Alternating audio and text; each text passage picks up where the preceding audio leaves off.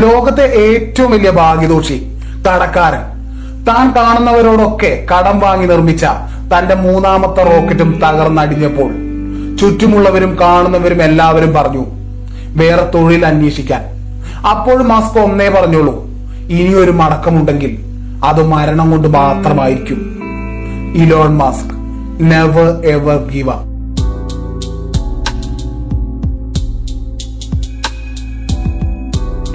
സഹപാഠികൾ നേരം പോക്കുകളിൽ ഏർപ്പെടുന്ന സമയത്ത് ഇലോൺ മസ്ക് തന്റെ പിതാവിന്റെ ബുക്ക് ലൈബ്രറിയിലെ ഒട്ടുമുക്കാൽ ബുക്കുകളും വായിച്ചു തീർത്തിരുന്നു. ഷൈയായ വിദ്യാർത്ഥി അതുകൊണ്ട് തന്നെ നിരവധി കളിയാക്കലുകൾ ഏറ്റുവാങ്ങേണ്ടി വന്നു മസ്കിന്. ഒരിക്കൽ മസ്കിനെ സ്റ്റെയർ കേസിന്റെ മുകളിൽ നിന്നും ഒരു സഹപാഠി തള്ളിയിട്ടു ആശുപത്രിയിൽ അഡ്മിറ്റായി. എഞ്ചിനീയറായ പിതാവിൽ നിന്നുമായിരുന്നു ഇലോൺ മസ്കിന് ടെക്നോളജിയോടുള്ള അഭിനിവേശം ആരംഭിച്ചത്. തന്റെ പന്ത്രണ്ടാം വയസ്സിൽ ഇലോൺ മസ്ക് കമ്പ്യൂട്ടർ ടീച്ചറോട് ചോദിച്ചു എനിക്ക് നിങ്ങൾ കോഡിംഗ് പഠിപ്പിച്ചു തരുമോ എന്ന്? കമ്പ്യൂട്ടർ ടീച്ചർക്ക് കോഡിംഗ് അതൊരു പുതിയ വാക്കായിരുന്നു.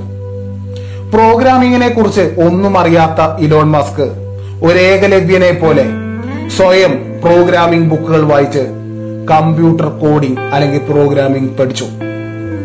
അങ്ങനെ നിർമ്മിച്ച ആദ്യത്തെ കമ്പ്യൂട്ടർ ഗെയിം കമ്പ്യൂട്ടർ ഗെയിം വിറ്റ് കിട്ടിയ ആ അഞ്ഞൂറ് ഡോളർ കൊണ്ട് ഇലോൺ മസ്ക് കൂടുതൽ പുസ്തകങ്ങൾ വാങ്ങി വായിച്ചു.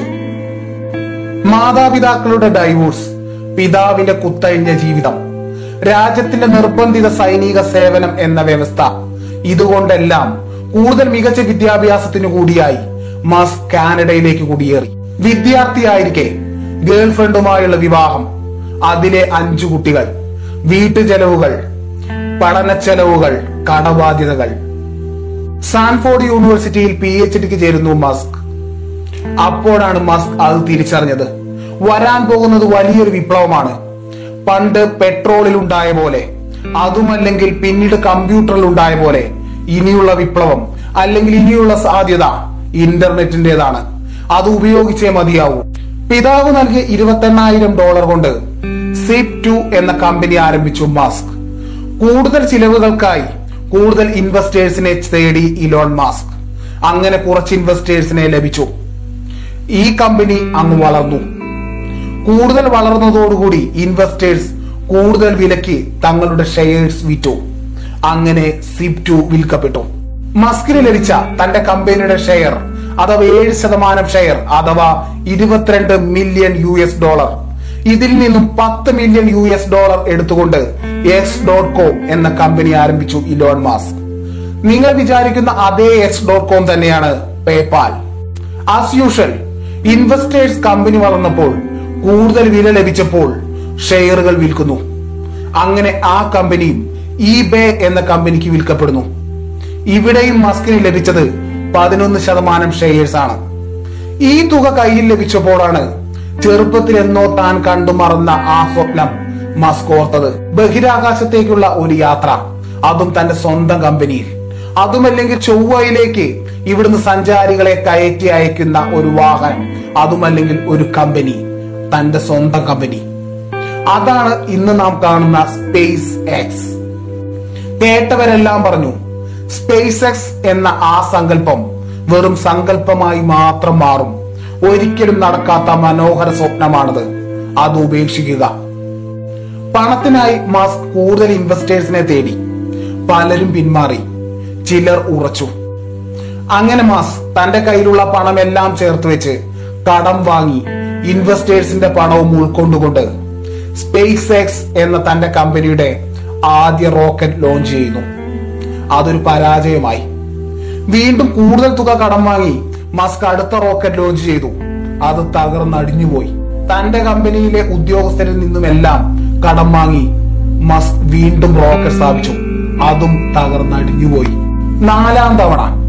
ആ റോക്കറ്റ് നാസ നിർമ്മിക്കുകയാണെങ്കിൽ ചിലവാകുന്നതിന്റെ ഇരുപത് ശതമാനം ചിലവിൽ സ്പേസ് എക്സ് സ്ഥാപിച്ച ആ rocket വിജയിച്ചിരിക്കുന്നു.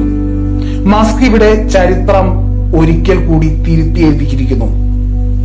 NASA one point two billion ഡോളറിന് പുതിയ കരാറുമായി മസ്കിനെ ചെന്ന് കാണുന്നു. മസ്ക് തന്റെ കടങ്ങളെല്ലാം വീട്ടുന്നു.